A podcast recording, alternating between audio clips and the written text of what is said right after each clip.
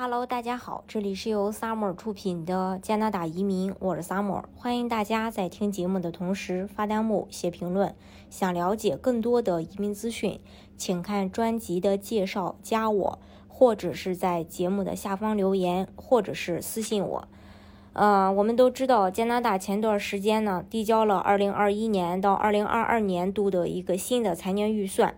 预算总额可以说是高达一千零一。一十四亿加元，当然这个，呃，预算的内容也很丰富啊，包括怎么去复苏经济啊，降低财政赤字啊，以及呃给这个居民的多项福利呀，还有关于移民政策。嗯，首先呢提到的就是近四点三亿用于移民系统数字化，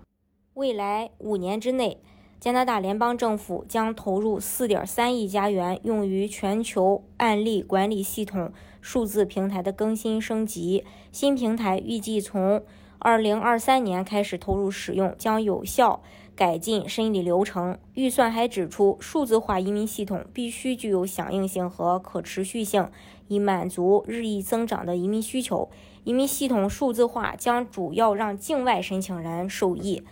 这个呃，对我们。对这个加拿大境外的人来说，绝对呢是一个好消息。那新的这个系统投入以后，可能会让人们在这个申请移民的过程当中的流程上会更简单快捷。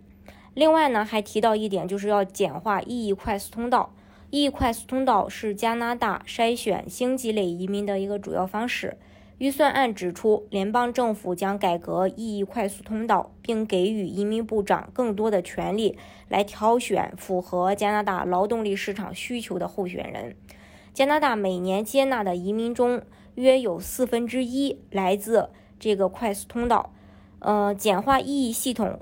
可以帮助实现2021到2023年移民的目标，应对不断增长的经济和劳动力需求。还有一点就是，呃，在两年之内，一千五用于用这个一千五百万加币去改善女性新移民的就业。不光如此啊，还要减轻女性和家庭育儿的负担。联邦政府在未来五年将会投入三百亿加元，设立永久性资金，建立全国范围的早教和幼托系统，还要追加一点一亿帮扶临时外籍工人。未来三年，联邦政府将为临时外籍工人计划追加约1.1亿加元的开支，主要用于外国工人的就业和社会保障问题，加强对雇主的资质审核，并为弱势工人提供工作许可。临时外籍工人在加拿大积累了一定的工作经验，并达到申请条件之后，也可以申请成为加拿大的新移民。其实整体来看吧。呃，除了直接与移民相关的预算投入，以及扩大劳工的补贴呀，雇佣新员工发补贴呀，设最低时薪呀，还有延长疫情福利发放期限呀等等，最新的预算案还有很多福利惠及意向申请和持有永居身份的这个群体。疫情期间，联邦政府及时去调整移民政策，一次性捞了将近。呃，三万人，也就是二点七三万多人的一个呃经验类移民的 CEC 池子，然后这不最近这几天又开放了九万个枫叶卡，就是基本上可以说是白送身份的。呃，关于留学生类别的和临和持临时外国工签人呃这个类别的，你看这个留学生类别的群体还是非常强大的，只用了二十五个小时左右，就四万个配额就已经抢光了。那境内申请人目前因为疫情期间成为了新移民的这个主力军。那么作为境外的申请人怎么办呢？其实加拿大针对境外申请人也一直可以说是没有放弃。嗯，你比如说现在在加拿大境外的申请人依然可以做像联邦技术移民啊，各个省的省提名通过这个申请人自身打分的技术移民啊，还有像比较常见的雇主担保移民啊。啊，另外还有这个联邦自雇移民啊，联邦创业移民啊等等，还有联还有各个省的省提名的企业家移民啊，这个都是海外申请人只要满足相关的要求以后，直接可以递交申请的。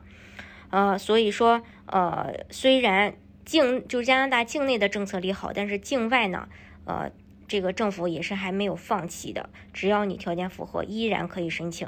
另外，在这个预算提案中，又不惜重金为 E 快速通道、境外申请人以及女性移民等提供便利，给予移民的政策红利，可以说是加拿大呃就看出了这个加拿大确实想要吸引这三年之内上百万人的一个目标。所以呢，对大家来说，这也是一个利好的时机。当然，这个利好的时机也是送给有准备的人的，不能说。啊，我现在觉得，哎，这个政策比较好，我再等等。那你再等等，可能这个配额就是别人的了，就不是你的了。当然，啊，你要不要启动这个事儿，其实还是要跟啊你的家人，包括你以后的一个呃这个职业的规划、生活啊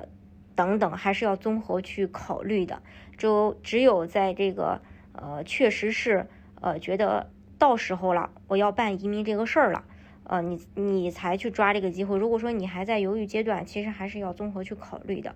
好，移民加拿大的方式有很多种，大家可以根据自己的实际情况去选择最适合你的项目来拿到身份。今天的节目呢，就给大家分享到这里。如果大家想具体的去了解加拿大的移民政策的话，欢迎大家看专辑的介绍，加我，或者是在节目的下方留言，或者是私信我。